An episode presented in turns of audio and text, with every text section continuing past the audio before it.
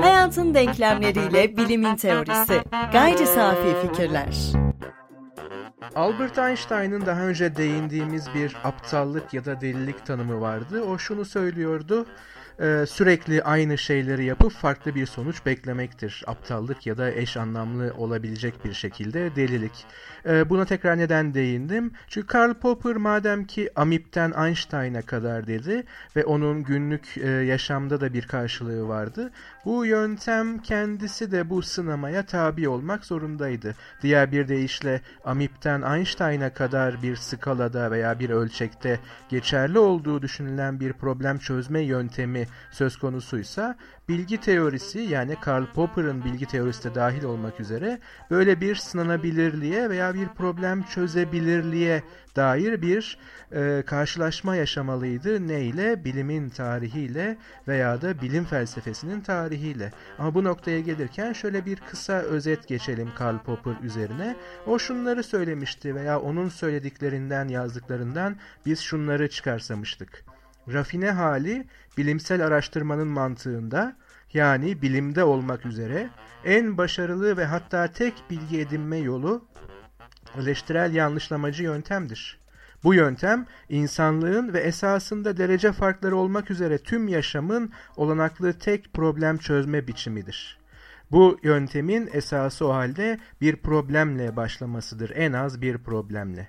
Bu problem P bir olarak kabul edilecek olursa, P bir'in tespitini izleyen aşama çözüm denemeleri, yani Ç D olacaktır. Dikkat edileceği üzere bu aşamada söz konusu olan bir çoğulluk vardır. Mevcut problemi çözebileceğini düşünen, daha doğrusu varsayılan her türlü öneri bir deneme adayı olarak meşru biçimde öne sürülür.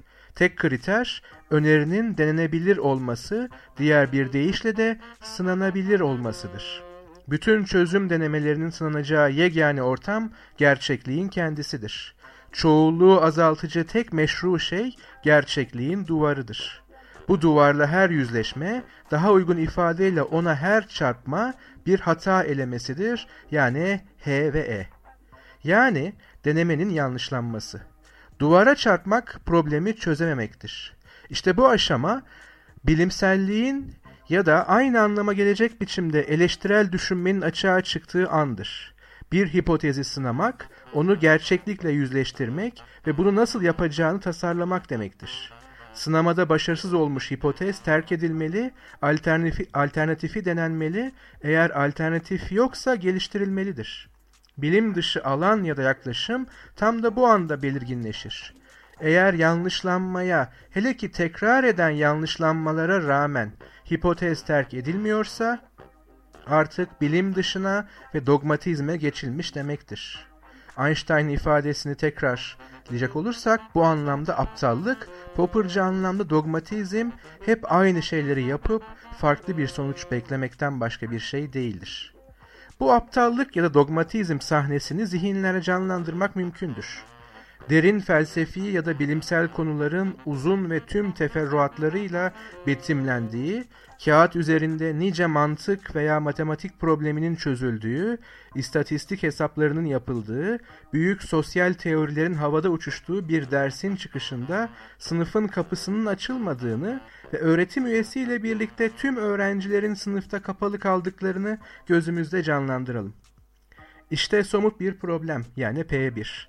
Sınıfın kapısı her zamanki yöntemle açılmamakta.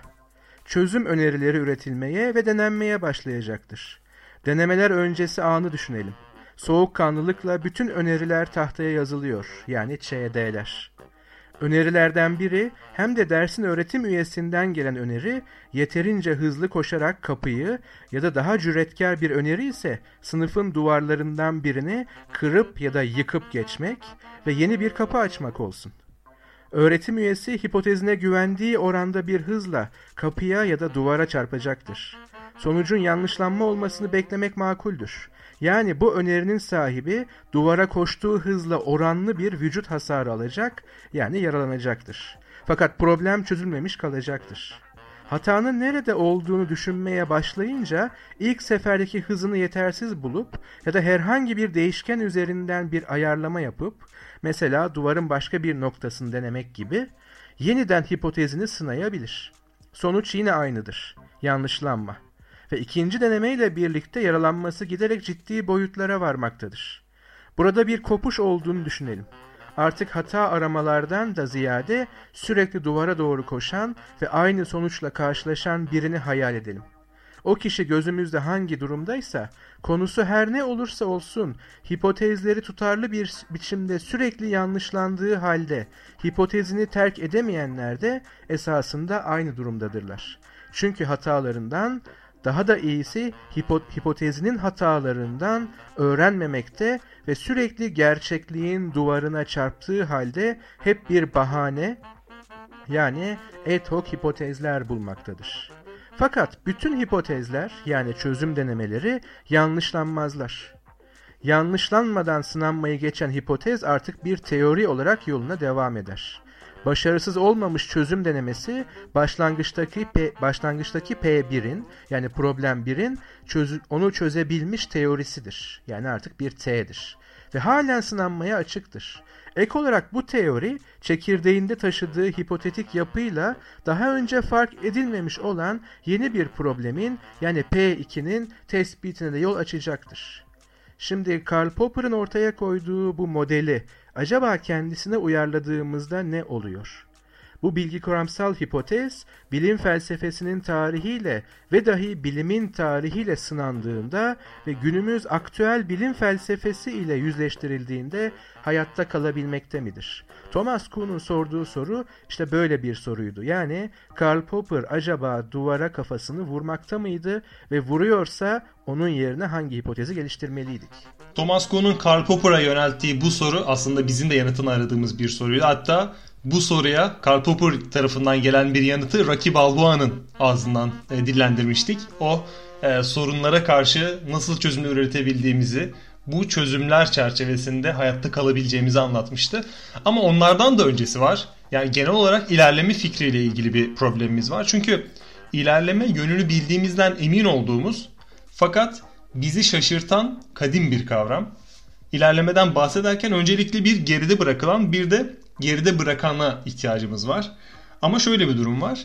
Bilgi düzlemi iki boyutlu değil. Yani ileri geri konusu sadece anlatımı kolaylaştırmaya yarıyor. Gerçekte e, bilgi düzleminde ileride ya da geride olan herhangi bir şey olmadığı için geride olanın bir gün ileride olabilme ihtimali de var. Bu, bu düzlemde de ilerleme konusu çok tartışıldı ve bu konuya çok fazla yaklaşım getirildi. Örneğin Auguste Comte ve fikirdaşları pozitivizm ekseninde bilginin kaynağını dış dünyada, doğada temellendirdiler ve bir teori açıklayıcı, öngörücü, basitleştirici ise, hele bir de bütünleştirici ise ilerlemeye konu olabilecek teoridir dediler. Önceki bölümlerde sık sık kulağını çınlattığımız ve programımızın adeta kalıcı konu olan Sir oluşuyla da ayrı kıymete sahip Karl Popper, gözlem ve deneylerin doğrulayarak, yani mevcut fikirlerin altını doldurarak ilerlediğini belirtti. Doğrulama, yani tüme varımsal mantığın bildiklerimizi, özellikle de yanlış bildiklerimizi pekiştirmekten gayri bir işe yaramayacağını söyledi. O da yanlışlamacılık fikrini ortaya attı. Hatta detaylıca işledik, daha da ileri gitti ve bahsi büyüttü. Yanlışlanamayan bilgi, bilgi değildir dedi. Kızışan bu ortamın yeni katılımcısı Thomas Kuhn ilerlemeyi çok daha, hatta çok daha önceye taşıyor ve Arke dönemine, yani antik dönemde evrenin maddesinin arandığı o döneme taşıyor. Arke kavramı başlangıcı, yani dünyanın başlangıcına temel olan kaynak ya da varlığın ilk prensibi olarak basitçe açıklanabilir. Arke kavramının arandığı dönemlerde Thales, Arke'nin su olduğunu söyler ve bu kırılımın Thales'in tarih skalasındaki ilk doğa filozofu payesini hak edecek çıkışı olduğunu söyleyebiliriz. Döneminin yedi bilgi adamı arasında olan Thales, Arke sudur dedikten sonra bu dönemde bir ilki gerçekleştiriyor. O da sadece varoluşun temelini aramak değil. Yani bir fenomen olarak varoluşu da mit dosyasından çıkarıyor Thales ve rasyonel açıklamalarla aynı noktaya koymaya çalışıyor. Thales'in ardından birçok doğa filozofu Arke'nin ne olduğuna dair ve ne olabileceğine dair büyük tartışmalar ortaya atıyorlar. Kimisi somut, kimisi soyut, farklı öngörülerde bulunuyorlar. Bu dönem aslında bilim öncesi dönem, Thomas Kuhn'un analizlerinde de çokça yer etmiş bir dönemdir. Hatta bu dönem hakkında Thomas Kuhn'un şöyle bir sözü vardır. Antik çağdan on beşinci yüzyıla kadar hiçbir devirde ışığın niteliği konusunda yaygın olarak kabul edilen bir görüş olmamıştı. Bunun yerine birbirleriyle yarışan bir takım okullar ve bunların içinde daha da küçük bölünmeler vardı ve hepsi de ya Epikürcü, ya Aristotelesçi ya da Platoncu kuramlardan birini benimsemişlerdi. Burada tanımlanan biraz da medeni nitelikteki bir karmaşa aslında ilerleme bile sayılmıyor onun ölçeğinde. Mücadele var fakat bilim öncesi dönemin mücadelesiyle karşı karşıyayız. Şimdi her üçüne bakarken biraz önce söylediğimiz gibi bilim felsefesinin de artık veya bilim teorisinin de tarihine bakmak durumunda kalacağız. Auguste Comte, Karl Popper, Sir Karl Popper ve Thomas Kuhn. Şimdi bu üçündeki farklılaşma sadece bilim teorileri içerisinde masa başında ve Karl Popper ile Thomas Kuhn için geçerli olmak üzere yüz yüze yapılan tartışmalarda teorik modifikasyonlar değil sadece. Bu üç büyük düşünür, bilimi modellemeye, bilimi anlamaya ve mümkün diğer alanlar için bir şablon çıkarmaya çalışan bu üç, üç büyük düşünür, aynı zamanda iki farklı tarihsel anın e, karşılığıydılar. Ne, ne demek istiyoruz burada? Auguste Comte'un pozitivizmi aslında teori derken karşısında Isaac Newton'un başarılı fizik kuramını yani Principia'yı, kütle çekim kuramını görüyordu ve insanoğlunun insanlığın gelmiş geçmiş özellikle doğrulanma bakımından veya doğrulanabilirlik, sınanabilirlik bakımından en başarılı kuramıyla, teorisiyle karşı karşıyaydı. Ve tabii ki şunu söyleyecekti, zaten bu malumun ilanıydı, bilmek bundan başka ne olabilir? Kadim dünyayı bilme sorununu bundan başka nasıl çözebiliriz? Mesele fizikte ortaya çıkan bu çözümün nasıl olduğunu ortaya çıkarmaktı. Daha önce de değinmiştik. Artık fizikçiler yani hala doğa filozofları olan fizikçiler evet bu işi kendi alanlarında başarmışlardı. Fizik ve astronomi birleşiminde ve diğer doğa bilimleri el yordamıyla başta kimya ve biyoloji olmak üzere peşinden gidiyordu ama yapıyorlardı, nasıl yaptıklarını gerçekten biliyorlar mıydı? Veya bu nasılın bilgisine herkes sahip miydi? İşte Auguste Comte bunun peşine düşmüştü ve önünde başarılı bir model olduğu için o Isaac Newton'u modellemeye çalışıyordu veya onun teorisini ve bize hala miras kalan ve Thomas Kuhn'un da kullanacağı çok önemli bir ilkeyi belirledi. Bütün insani fenomenler yani bilim dahil olmak üzere ancak tarihleriyle anlaşılabilirler. Oysa Karl Popper'ın karşısında Albert Einstein'ın teorisi vardı. O müthiş kuram yani Principia'da dile getirilen kütle çekim kuramı, Newton kuramı üç yüz yıl bir model olarak kaldıktan, başarının e, sarsılmaz sembolü olarak zihinlerde ve fizik laboratuvarlarında baş köşede dururken birdenbire bir makaleyle yerle bir olmuştu. Yani yanlışlanmıştı. Karl Popper'ın anlamaya çalıştığı bu dönüşümdü. Oysa Thomas Kuhn hem Einstein'ı görmekle beraber tüm bir bilimsel tarih e, veya bilimin tarihinin bilimsel kavranışını temele almak ve bu değişimin de hesabını verebilmekle kendini yükümlü hissetmişti. Kaldı ki buradaki game changer yani oyun değiştirici hamle de Karl Popper'dan gelmişti. Eğer biraz önce de söylediğimiz gibi Amip'ten Einstein'a kadar tüm yaşamın ve dolayısıyla bilgi teorisinin, bilim teorisinin veya bilim felsefesinin aynı anlama gelecek şekilde dahil olduğu bir problem çözme biçimi yanlışlanabilirlik üzerindense ve böyle bir meydan okumanın ürünü ise Karl Popper'ın teorisi ve dahi bütün bilim teorileri aynı zamanda bilimin aktüel yapısını ve tarihini de açıklamak durumundaydı. Yani artık bilim teorisi daha önce bilim tarihine bırakılmış olan ilerleme problemini, kuramlar arası geçiş problemini ve nihayetinde kuram seçimi problemini de çözmek durumundaydı. Daha doğrusu nasıl çözüldüğünü modellemek durumundaydı. Kuram seçimi derken neyi kastediyoruz? Aynı anda tedavülde bulunan birden çok aynı problem üzerine teori veya hipotez söz konusu olduğunda hangisini tercih edeceğiz? İşte bu soru da artık bilim felsefesinin envanterine katılmıştı. Karl Popper'ın çağrısı Thomas Kuhn'un eklemesiyle. İşte bu yüzden artık önemli olan veya da önemli bir noktaya gelmiş tartışma unsuru tarihsel bir öğe olmanın çok ötesine geçmiş bir şekilde doğa filozoflarıydı. Yani back to basic demiştik. Temellere geri dönüş. Peki doğa filozofları ne demişti? Daha önce Thales ve Anaximandros arasındaki eleştirel diyalog üzerinde durmuştuk. Ama ana hatlarıyla doğa filozoflarını tanımlayan veya çerçeveleyen araştırma biçimi evrenin, gerçekliğin veya varlığın, her üçü de aynı anlama gelecek şekilde, temel unsurunu, daha fazla bölünemeyen o temel unsuru tespit edebilmekti. Eğer her şey bu kadar değişkenken yine de bir arada bir sistem, bir düzen içerisinde kalabiliyorsa bunun gerisinde bir ilk ilke olmalıydı ki bu antik Yunanca veya Helence arke anlamına geliyordu. İşte bu arayıştı. Ama bunu şöyle gözümüzde canlandıralım. Yine günlük yaşama ve çağımıza çekelim. Diyelim ki en fazla istediğimiz üniversitenin doğa felsefesi bölümünü kazandık. Büyük bir heyecanla ilk derse gidiyoruz. yüz bir dersi, o derse Thales diye bir hoca geliyor, bir öğretim üyesi geliyor. Çok ünlü, dönemin yedi bilgesinden biri ve bize tüm bu karmaşanın, tüm bu maddi dünyanın, yani bu dünyanın, gerçekliğin, varlığın temel unsuru sudur diyor ve e, en azından mantığımıza yatacak şekilde bizi ikna ederek dersten çıkıyor. Arada bir kahve molası, kahveyi es geçmiyoruz. Ondan sonra ikinci ders başlıyor. Bir başka hoca geliyor. Onun da Anaximandros. O da en az diğeri kadar ünlü bir hoca. Yani dedikleri muteber bir hoca. O diyor ki Thales'in dediklerini dikkate almayın. Bakın şu sebepler, şu sebeplerden dolayı evet aklımıza yatıyor. Ve diyor ki arke, yani ilk ilke apeirondur. Evet, bu daha akla yatkın çünkü Thales'in eksik bıraktığı noktaları veya onun yanıldığı noktaları kısmen deneysel ama büyük oranda mantıksal olarak çürütüyor veya gösteriyor. Evet, şimdi bir şeyler öğrenmeye başladık.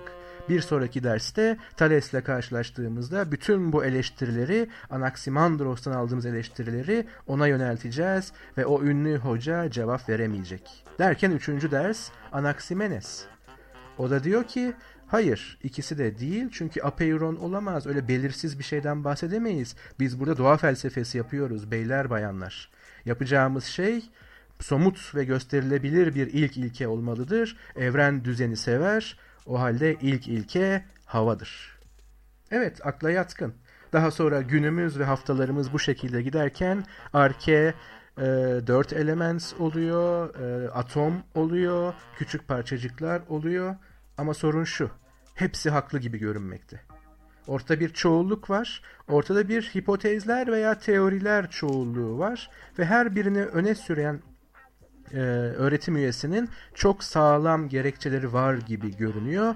Peki hangisi gerçekliğin doğru ifadesi? Yani bu hipotezlerin hangisi teori? İşte soru buradan gündeme gelecektir. Tabii bunlar bilimsel mi sorusu, tekrar o e, teorik deneyimizden çıkıp gerçek dünyamıza dönelim. Bunlar bilimsel miydi sorusunda pozitivizm açısından bunlar belki belli bir vizyona sahip olabilirdi, kuram vizyonuna veya teori vizyonuna, ama deneysel içeriği o kadar azdı ve somut olgulardan o kadar az yola çıkıyordu veya bunları kullanıyordu ki bunlar bilim değildi. Karl Popper için pekala ki bilimdi çünkü her biri aslında temelde yanlışlanabilirdi, ama hangisi sorusu zamana bırakılacak bir soru olmalıydı ve biz bunlardan iki bin yıl kadar ileride olduğumuz için o zamanın nasıl bir karar verdiğini ve fiziğin, yani doğa felsefesinin nasıl fiziğe dönüştüğünü ve fizik içerisinde nereye vardığını artık biliyoruz. Ama bugün böyle bir sorunla karşılaşsaydık durum ne olacaktı?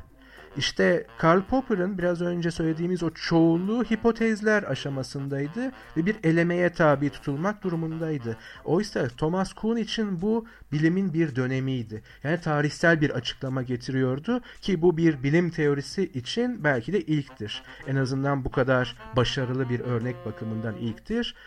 Bilim teorisini bilimin tarihinden türetme girişimidir ki bu ne pozitivizmde vardı, kısmen var denebilir ama bu kadarı yoktu. Karl Popper'da ise yoktu. Peki bilimin tarihinden üretilen bu teori bu döneme ne diyecekti? Bu döneme daha sonra tanımlayacağımız ve üzerinde daha derin duracağımız paradigma terimine gönderme yapmadan şunu söyleyebiliriz. Olağan bilim öncesi dönem. Hatta bu aşama için olağan kısmını da askıya alalım. Bilim öncesi dönem. Bilime bir hazırlık, yani pre-science diyebileceğimiz bir dönem. Peki nedir bu? Sözü eğer bu kez de aramızda dördüncü olarak katılan Thomas Kuhn'a bırakacak olursak, o şöyle söyleyecektir. Bilhassa paradigma öncesi devirlerin şaşmaz bir özelliği hangi yöntemler, sorunlar ve çözüm kıstaslarının geçerli olacağı konusunda sık sık ve oldukça derin tartışmaların yapılmasıdır. Ama hemen belirtelim ki, bu tartışmalar herhangi bir anlaşma ile sonuçlanmaktan çok çeşitli fikir okullarının birbirinden ayrışmasına yarar. Üstelik de bu gibi tartışmalar bir paradigmanın meydana çıkmasıyla birlikte bir çırpıda ortadan kaybolmazlar. Olağan bilimin sürdürüldüğü dönemlerde bu tür tartışmalar yok denecek kadar azken, bilimsel devrimlerin hemen öncesinde ya da sonrasında, yani paradigmaların ilk kez saldırılara hedef olduğu ve sonra da değişime tabi tutulduğu dönemlerde düzenli olarak tekrar baş gösterirler. Kısacası, bilim insanları çalışma alanlarının temel sorunlarında kalıcı çözümlere varılıp varılmadığı konusunda anlaşmazlığa düştükleri zaman, kural arayışı ister istemez normalde sahip olmadığı bir işlev kazanır. Bilim öncesi dönemin tipik belirtisi tarihe baktığımızda böyle bir çok sesliliktir. Aynı doğa felsefesinde arkenin ne olduğu üzerine anlaşamayan ama her biri de ikna edici gibi görünen birden çok, yani bir çoğunluk barındıran sistemler havuzunun veya öneriler havuzunun oluşması gibi. Ve burada dikkat edeceğiniz üzere bilimin tarihinden bahsediyoruz. Hiçbiri yanlışlanmadı o dönem için. Yani Karl Popper acaba yanılıyor muydu? Thomas Kuhn hem bir dönemi açıkladı hem de Karl Popper'ın düşüncesinin e, en azından bir daha gözden geçirilmesi gerektiğini Karl Popper'ın kendisine ve onları izlemeye çalışan bizlere göstermiş oldu. Önce Sir Karl Popper'ı üçüncü, ardından da Thomas Kuhn'u dördüncü olarak gayri safi fikirler kadrosuna kattık.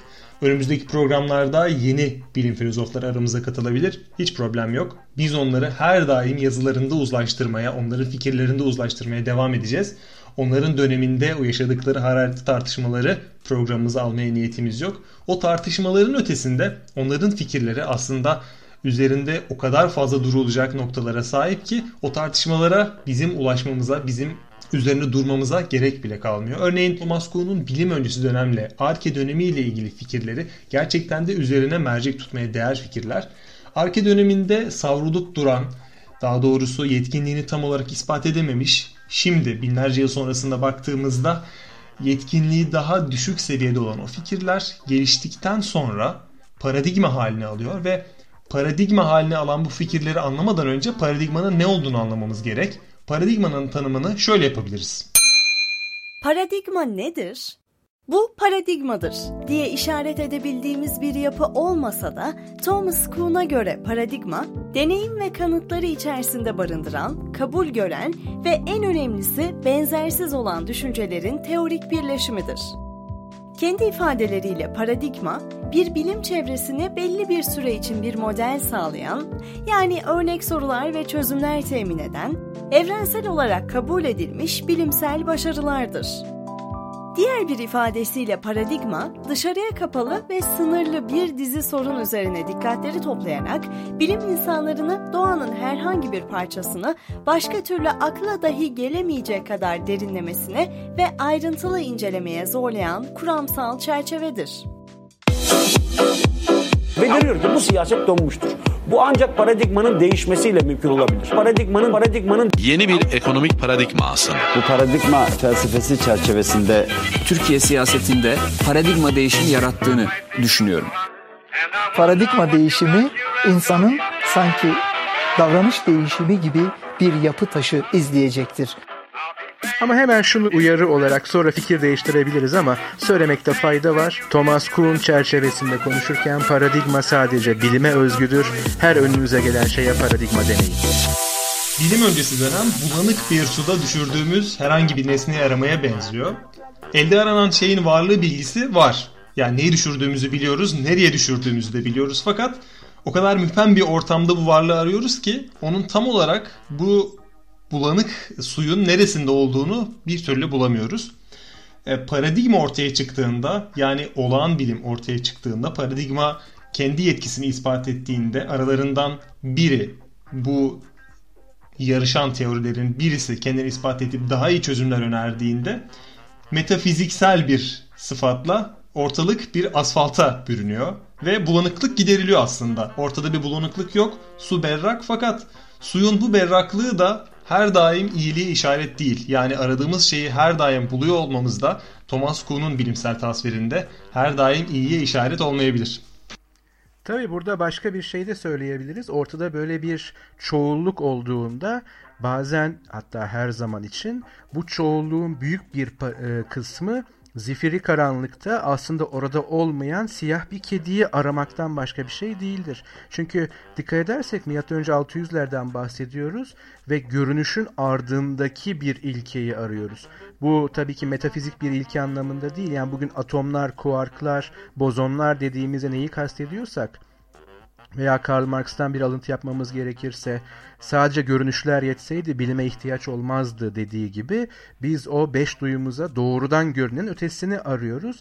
Ama bu her zaman tehlikeli bir arayıştır. Çünkü hipotezlerimizin, nasıl kurgularsak kurgulayalım, aslında orada olmayan bir şeyi koyutlamasını ve orada patinaj çekmesini de sağlayabilir veya buna neden olabilir. O yüzden böyle bir çoğunlukta hangisi sorusu önemli bir sorudur ve yine eğer biz bilim nedir ve bilimi bilim dışından ve sahte bilimden ayıran nitelik veya nitelikler nedir gibi bir sorunun peşinde gidiyorsak yine bilimin kendi tarihine, yani başarılı olan şeyin kendisine bakmamız gerekir ki Thomas Kuhn da böyle yaptı. İşte olağan bilim dediği, yani paradigmatik evreye nasıl oldu da bu çoğulluktan geçebildik? Thomas Kuhn şunu söyleyecektir veya tespit edecektir: en az bu çoğulluk içerisindeki bir okul, bir yaklaşım, bir hipotez, e, en az bir problemi alanıyla ilgili diğer yaklaşımları ikna edecek veya onları ortadan kaldıracak denli başarılı bir biçimde çözerse artık kendi paradigmasını oluşturmuş ve kendi bilim topluluğunu üretebilir hale gelmiş olacaktır. Böylece tarihe bakarsak bu Aristoteles fiziği ve kozmolojisi olacaktır elbette. Ama oradan kopuk olarak düşünürsek olağan bilim nasıl bir şeydir? Burayı Thomas Kuhn'un bizlere yol gösterici olarak seçtiğini düşündüğüm o metaforu üzerinden gidebiliriz. Olağan bilim veya paradigma bir tür bulmaca çözme etkinliğidir. Yani yapboz çözmek veya yapbozu oluşturmak gibi bir şey. Bunu gerçek, reel anlamında düşünelim. Gittik bir yerden on bin parçalık bir puzzle, bir yapboz aldık. İlk yapacağımız şey nedir? Onun çerçevesini oluşturmak. Çünkü herhangi bir başka bölümden başlarsak çözme olasılığımız, yani puzzle'ı doğru bir şekilde birleştirme olasılığımız çok düşecektir.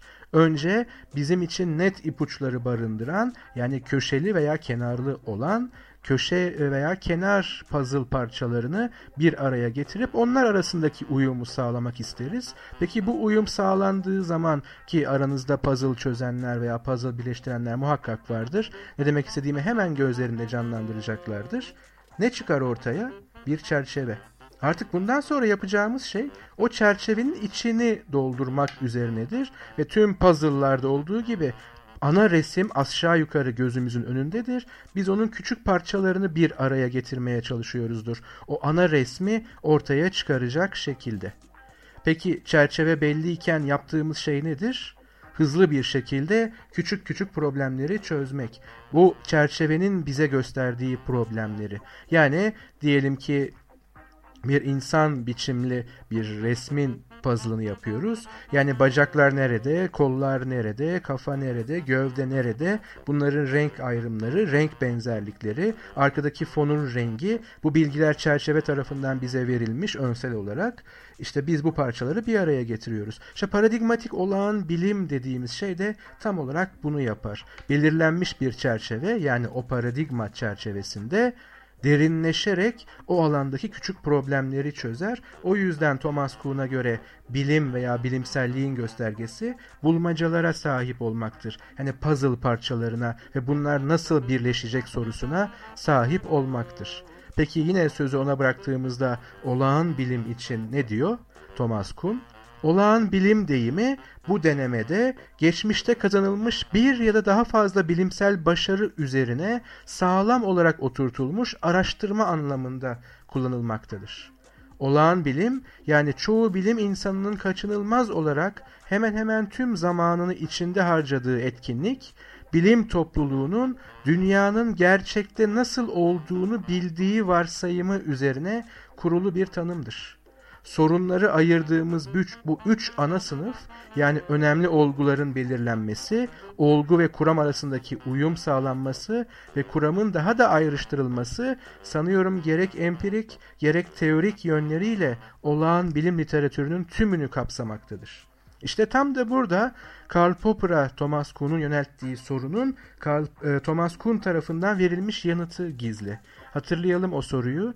Peki Sir Karl Popper, madem ki yanlışlanan bir hipotez veya teori anında atılmalı veya en kısa zamanda ondan vazgeçilip yenisi geliştirilmeliydi, nasıl oluyor da bin beş yüz yılı aşkın bir süre Koper, e, Kopernik'e gelinceye kadar Aristoteles'e Batlamyus kuramı tedavülde baskın bilim olarak veya bilim yaklaşımı olarak kalmıştır? İşte bu sorunun cevabı Thomas Kuhn tarafından şöyle verildi. Olağan bilim dönemini yaşarken veya bu süreç içerisinde bilim insanları, isimleri o zaman böyle olmasa bile doğa filozofları da diyebilirsiniz, gerçekliğin nasıl olduğunu bildikleri varsayımına kuvvetle, hatta dogmatikçe bağlıydılar ve bu bağlılıkları ufak tefek yanlışlamaları göz ardı etmelerine veya ileriye bırakmaları için yeterli bir rasyonel sebep ve tabii bunu destekleyen psikolojik bir sebep doğuruyordu.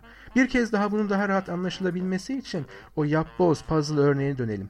Diyelim ki on bin parçalık puzzle'ımızın çerçevesini sorunsuz bir şekilde oluşturduk veya en azından gözümüze bu sorunsuz görünüyor çerçeve ve bu köşelerden birinden başlayarak parçalarda birleşmeye başladı. Hatta bin parçayı yerine oturttuk bile. Resmin belli bir bölümü artık net bir ve somut bir şekilde gözümüzün önünde. Ve bir parça elimize geldi. Bu bin parçanın içerisinde hiçbir yere oturmuyor. Ama unutmayalım ki farkındayız. Daha dokuz bin parçanın yerine oturacağı ve parçaların daha buluşmadığı devasa bir boşluk var. Çerçeve içinde kalsa bile. Şimdi o bir parça mevcut bin parçamıza yerleşmiyor veya uymuyor diye, acaba bu puzzle defolu, hatalı, fabrikasyon bir üretim hatası var, gidip paramı geri alacağım diye bir infiale kapılıyor muyuz gerçek hayatta? İşte bilim insanı da kapılmıyor elbette ki. Yapacağı şey şudur, rasyonel olarak da, psikolojik olarak da. Bu parça muhtemelen diğer dokuz bin parça yerini bulduğu veya bulmaya başladığı zaman doğru yere oturacak bir parça. Henüz bu parçanın yerini öngöremiyorum ama bu çerçeve içerisinde bir yerde olacaktır muhakkak ki. O halde o yer su yüzüne veya gün yüzüne çıkıncaya kadar beklemekte hiçbir hata yok. Yani şu andaki bin parçaya bu parça uymuyor diye bu bin parça yanlışlanmış değil, çerçeve yanlış konumlanmış değil. İşte bilim insanları tam olarak bunu yaptı. Düşünün, dokuz bin parçada kaç parça ve kaç kombinasyon elimize hatalı bir şekilde, hiçbir yere uymayacak şekilde gelecektir. Ta ki puzzle tamamlanıncaya veya boşluk küçülünceye kadar. İşte o yüzden bin beş yüz yıl sürdü Aristoteles ve Batlamyus'un gerçek anlamda terk edilmesi veya da radikal olarak yanlışlanması. Çünkü Thomas Kuhn tam olarak bunu söyleyecek. Herhangi bir yanlışlayıcı fenomenle veya olguyla veya veriyle karşılaştığı zaman olağan bilim dönemindeki bilim insanı onu gelecekteki çalışmalara bırakır ve diğer daha tamamlayabileceği o müthiş boşlukta çalışmasını sürdürür. Büyük bir güvenle ve gerçekliği bildiği düşüncesiyle. Peki ne zaman o parça rahatsız edici anlama gelecektir? Karl Popper'ın dediği anlamda. Bunun için bunalım dönemini, yani kriz dönemini beklemek gerekir ki Thomas Kuhn şunu söyleyecektir. Olağan bilim dönemi mevcut bilim disiplinleri ve genel bilim tarihi açısından bilimin yüzde doksanından fazlasını zamansal olarak kaplar. Yani olağan bilim döneminden krize geçmek için bazen bin beş yüz yıl bile beklemek gerekebilir. Thomas Kuhn'un bulmaca metaforu diğer tüm metaforlar gibi çok güçlü olmakla birlikte yine o metafor oluşunun getirdiği karakterle yine farklı eleştirileri de beraberinde getiriyor. Çünkü e, bulmaca çözmek aslında elimizdeki bütün parçaları bir çerçeve içerisine yerleştirmeyi anlatsa da bir de bilimsel gelenek içerisinde baktığımızda önemli bir işin tamamlanması ardından yaşanan o kısa süreli rehaveti de tanımlıyor olabilir. Yani o boşluk hissini de tanımlıyor olabilir. Paradigma rüştünü ispat ettikten sonra yaşanan bulmaca çözme faaliyeti aslında önemli bir işi tam, tamamlamışız. Çünkü paradigma yetkinliğini kazanmış. Bu yetkinliğin ardından bulmaca çözme metaforunu destekleyen bu metafor aynı mantığın ürünü aslında. Rötuşlar var. Bu da olağan bilim döneminde yapılan bulmaca çözme faaliyetinin bir rötuş olarak da değerlendirilmesine yol açıyor. Bulmaca çözme kavramını da aslında küçümsememek gerekiyor. Thomas Kuhn bu konuda sesini yükseltir ve iddialı bir şekilde şöyle der. İnsanlığın gelmiş geçmiş en büyük bilimsel kafalarının çoğu tüm mesleki çabalarını bu tür çetin bulmacalara adamışlardır. Zaten çoğu zaman herhangi bir uzmanlık dalının insana verebileceği başka bir şey de yoktur. Thomas Kuhn'un ilerleme konusundaki fikirlerini yavaş yavaş sanki yanımızda bir büyüğümüz varmış gibi kafamızı sallayarak dinliyoruz ama içimizde büyüyen bazı soru işaretleri var. O da bulmaca çözme faaliyetinin aslında nasıl bir motivasyonla yaşardığı ile ilgili. Çünkü bir bilim insanını tahayyül ettiğimizde ya da kendimizi bir bilim insanının yerine koyduğumuzda farklı güdülerimiz var. Hiçbirimiz e, önümüzde bulunan ya da dahil olduğumuz geleneği ilerletmek, onu daha kadim hale getirmek gibi e, bir amaç içerisinde değiliz. Her zaman kendi açımızdan daha ileriye ve daha yeniye ulaşmaya çalışıyoruz. Çünkü yeniyi bulmanın, yeniye ulaşmanın dürtüsü farklıdır.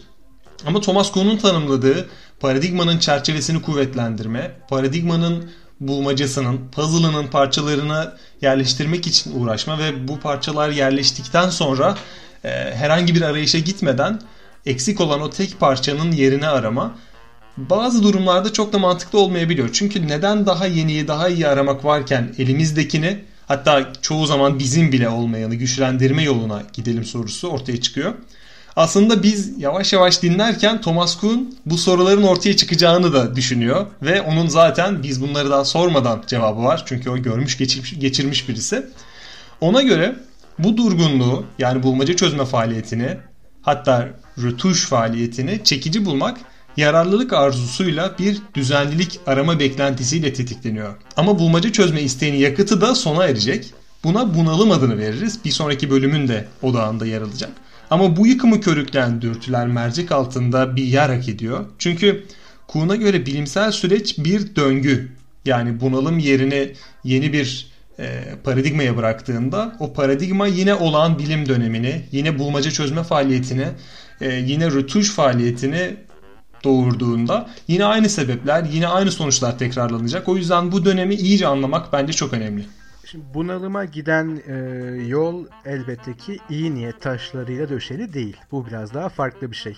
Bunalıma giden yol aslında derin ve başka türlü olanaklı olmayacak bir şekilde olağan bilimin iyi çalışmasına bağlı. Çünkü olağan bilim döneminin iyi çalışması şu: o puzzle'da her bir parçanın tek tek yerini bulması. Bu tabii ki tek bir bilim insanının çalışması değil.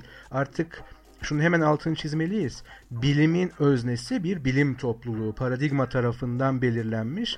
Ona mensubiyetten dolayı bilim insanı e, sıfatı veya ünvanı taşıyan bir topluluğun yürüttüğü bir iş. Ve bu hem zamansal hem mekansal olarak dağınık bir şeyden bahsediyor. Yani şu anda diyelim ki bir Einstein paradigmasından bahsediyorsak kuramsal fizik alanında Japonya'da, Güney Afrika'da, Türkiye'de, Amerika Birleşik Devletleri'nde, İngiltere'de Einstein'dan bu yana çalışmış, çalışmakta olan ve çalışacak herkesi kapsayan bir topluluk ve burada birey olarak bilim insanı çok çabuk harcanabilir durumda. Yani onun tutkuları o kadar da önemli olmuyor o nedenle. Ne demek istiyoruz? Diyelim ki bir bilim insanı ısrarla o parçayı yerine oturtamıyor. Ama gel gelelim bu tam da Karl Popper'ın o hep koyutladığı veya da tespit ettiği aykırı örneğin ta kendisi olsun. Yani aslında müthiş bir yıkıcı örneği açığa çıkarmış ama tabii ki paradigmanın etkisiyle, yani aynı puzzle örneğini düşünün. Bu puzzle hatalı demek için neyi bekler, bekleriz? çok fazla parçanın bir şekilde uymaması ama ısrarla uymaması. Orada bile eğer aldığımız puzzle'ın marka veya da modeline, ne diyeceksek artık ona, güveniyorsak hatayı kendimizde buluruz. Bir yerde bir hata yapıyor olsa gerek. Kendimde bir hata var sanırım deriz. Veya gazetelerin o bulmacalarını, yani diğer anlamdaki bulmacaları düşünelim. Harfler bir türlü oturmuyor. Bulmaca hatalıdır demeden önce sorulardan biri veya ikisine en az kesiştiğini varsayarsak hatalı cevap veriyorum sanırım diye araştırmaya devam ederiz. Yani hata daima bizdedir, hata tarafı. O yüzden Karl Popper şunu göremedi diyecektir Thomas Kuhn. O noktadaki aykırı örneği tespit eden bilim insanı yetersizlikle suçlanacaktır. Hatta böyle hissedecektir. Sorun paradigmada değil, bilim insanının araştırma pratiğindedir bu dönem için. Bunu şöyle tekrar örneklendirelim. Artık dokuz bin parça yerini buldu ve sadece bin parçalık, ki ciddi bir parçadır, puzzle'la uğraşanlar bilir, e, boşluk söz konusu. Ama elimizde ısrarla hala oturmayan parçalar var. Daha sonra bu bin parça beş yüze, dört yüze iniyor ve gitgide bazı şüpheler gündeme geliyor. Çünkü eldeki parça sayısı boşluktan daha fazla, diyelim ki böyle bir hata. Bakın bu noktada bile Thomas Kuhn şunu söylüyor. Bilimin tarihi bize göstermektedir ki böylesi bir durumda bile öyle hemen paradigma çöpe atılmıyor veya yanlışlanmış kabul edilmiyor. Bir kısım bilim insanının yaptığı çalışmalar sorgulanır hale gelebileceği gibi bir nokta sonra evet çerçevede bir hata var ama bu hata bizden kaynaklı olsa gerek denmeye başlıyor. Şimdi gerçek o puzzle örneğine dönelim. Diyelim ki bir çerçevenin sadece birer parçasını köşelerde veya kenarlarda yanlış konumladık veya yerine oturtmayı unutmuşuz. O birer parçanın eklenmesi en az on bin parçanın yeniden konumlanabileceği veya o fazla gördüğümüz belirli sayıdaki parçanın yerine oturabileceği ve çerçeve içi olacak bir boşluk yaratacaktır. Ama ana çerçeve hala korunmuştur. Yani paradigmada bir revizyon yapılarak aykırı örnekler paradigmaya hala yedirilebilir. Uyum en azından belirli ölçülerde korunabilir. Eğer bu yapılabiliyorsa hala paradigmadan vazgeçilmez. Karl Popper ısrarla yanılmakta ve yanlışlanmaktadır. Bilim tarihi tarafından demektedir Thomas Kuhn. Peki buna rağmen ortada bir değişim yoksa, parçalar bir türlü yerine oturmuyorsa ne yapacağız? İşte bunalım bu anda başlar. Bunalım bir tek bilim insanının zihninde değil, artık o bilim topluluğunun en azından anlamlı bir sayısında, parçasında işler pek de iyi gitmiyor kanısı uyanmaya başladığında devreye girer. Şimdi bunu gerçekten de bilimin tarihine uyarlayalım. İşte Kopernik, aslında Thomas Kuhn'un bütün bu paradigma terimini ortaya çıkardığı e, temel araştırma konusuydu Kopernik devrimi. Kopernik'in kendi e, eseri olan göksel kürelerin dönüşleri üzerine veya devinimleri üzerine biçiminde Türkçeleştirebileceğimiz eserinde şöyle bir belirtmesi var veya şöyle bir pasajı var. Bana geldiğinde Aristoteles Batlamyus kuramı, yani benim dönemime geldiğinde sanki beceriksiz bir ressamın bir insan çizme girişimi gibiydi. İnsanın kolunun olması gereken yerde bacağı, bacağının olması gereken yerde kafası, kafasının olması gereken yerde kolu vardı. Ortada bir yanlış olduğu kesindi. Doğa, gerçeklik böyle olamazdı. İşte hata bunun içerisinde aranmalıydı. Yani işte bir kriz döneminin aslında net tarifi. Ortada öyle bir çerçeve var ki artık revize edilemeyecek şekilde karmaşıklaşmış ve resim bütünlüğünü kaybetmiş. Yani teori artık ad hoc'larla, çarpıtmalarla o kadar şişmiş ve biçim kaybetmiş ki gerçekliği açıklama görevini yerine getiremiyor.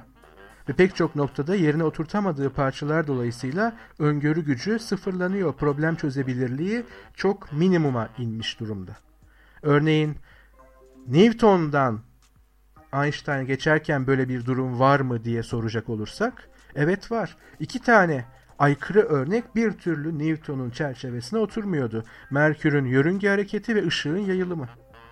Bu ikisini ısrarla açıklayamadığı için Einstein ana fikri değiştirmeye karar verdi veya en azından bundan şüphe duyarak acaba dedi. Karl Popper'ın tam da tanımladığı gibi. Çünkü unutmayın, Karl Popper Albert Einstein'ı modellemektedir. Ama Thomas Kuhn müthiş bir hamle yapar kendi teorisi içerisinde. Pozitivistler neden yanıldı? Karl Popper neden yanıldı? Bakın, belki de felsefenin, bilimin ve teorinin en uç noktasındaki başarısı ve yapması gereken de bu. Sadece alternatiflerinin yanlış olduğunu göstermek değil, neden yanıldıklarını da gösterebilmek. Thomas Kuhn kendi teorisi içerisinde buna da bir yanıt vermekteydi. Daha sonra bunu derinleştireceğiz. Pozitivistler yanılmıştı çünkü modelledikleri dönem Isaac Newton'un olağan bilim dönemiydi. Doğaldır ve bunu yapmak zorundaydılar çünkü karşılarındaki başarılı bilim buydu. Unutmayın ki bilim felsefesi daima mevcut başarılı bilimi modelleme girişimiydi. Peki olağan bilim dönemindeki e, genel davranış örüntüsü veya teorinin genel seyri nedir? Olağan bilimi tekrar detaylandırdığımızda, ama üzerinde yeterince de durduk, artık dinleyicilerimizin zihninde mutlaka bir şey uyanmıştır. Aslında pozitivist olarak algılanabilecek, gitgide daha çok olgunun biriktiği, problemin çözüldüğü, nerede çizgisel denilebilecek bir ilerlemeye inanılacak bir dönemdir. Pozitivistler de bunu gördüğü için, Auguste Comte bununla yaşadığı için tam da bunun modelini çıkarmıştır. Oysa Karl Popper, Einstein'ın dönemini, o dönüşümü, değişimi, neredeyse devrimi, evrimsel geçişi hangisi ise onu açıklamaya çalışıyordu. Aslında Karl Popper kriz döneminin bilim filozofuydu ve tam bir kriz dönemindeki o yanlışlanan atılır, eğer yanlışsa dışarıda bırakılır yaklaşımını benimsemişti. Kendi bağlamında doğruydu ama genel olarak bilimin tarihini açıklayamıyordu. Thomas Kuhn hepsini açıklayabilme iddiasında. Yani olağan bilim ölçü dönem, bu dönem, olağan bilim dönemi yani paradigmatik dönem, kriz dönemleri ve krizden devrime giden kısa süreç, devrimle gelen yeni olağan bilim. Bilimin tarihi sanki bunu da gösteriyor gibi, ama tabii ki Lakatos gelecektir ve tabii Popper hala hayattadır, hatta karşı karşıya gelmişlerdir. Yani biz dört kişiyiz artık burada ve ikimiz arasında, aramızdaki iki kişi arasında ciddi bir husumet var ama entelektüel bir husumet. Kimse kimseye zarar verecek değil. Allah'tan Wittgenstein yok. Çünkü Wittgenstein ile Popper arasında vuku bulduğu söylenen bir hadise vardır. Herkes bunu bir araştırsın. Öyle bir şey olmayacaktır ama müthiş bir dönemdeyiz. Kendimizi zihnen oraya taşıdığımızı varsaydığım için Thomas Kuhn, Karl Popper hala tartışıyor ve Imre Lakatos oyuna her an dahil olabilir. Bu müthiş dönemde sayımız gittikçe artıyor fakat gittiğimiz coğrafyalar da çokça değişiyor. Coğrafyayı biraz daha, coğrafya alanımızı biraz daha ülkemize doğru yaklaştırdığımızda bir Karl Popper, bir Thomas Kuhn ya da bir Imre Lakatos göremesek de ülkemizdeki bilim pratiği de çokça eleştirilse de paradigma ya da meşhur bir bilim topluluğumuz yok ama bunlar olmadan bir bilim insanının yaşadığı bunalımın nasıl gerçekleştiğini hepimiz çok iyi gördük. Ee, sebebi paradigmanın ona sağladığı alanın daralmasıyla çok da ilgili değil ama bir bilim insanının bunalımı Türk sinemasında yer aldı. Atom fiziği de profesörlük de yerin dibine bassın. Bu, bundan sonra başka bir adam olacağım. Nasıl başka bir adam? Babamın mezara itenlerden daha gaddar, daha insafsız. Onun için atom fiziğine de profesörlüğe de lanet olsun. Sen alim adamsın abi. Başka ne iş bilirsin ki? Ama öğreneceğim. Neyi öğreneceksin? Kumarbazlığı, itliği, hergeleliği. Buradaki bilim insanımızın uygulayacağı yeni paradigma biraz farklı ama bizim inceleyeceğimiz bu bunalım tam olarak böyle gerçekleşmeyecek. Bir sonraki bölümde Thomas Kuhn'un paradigma anlayışı ekseninde bunalım nasıl gerçekleşir hep birlikte inceleyeceğiz.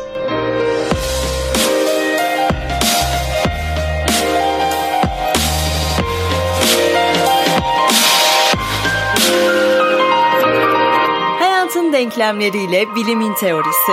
Gayri safi fikirler.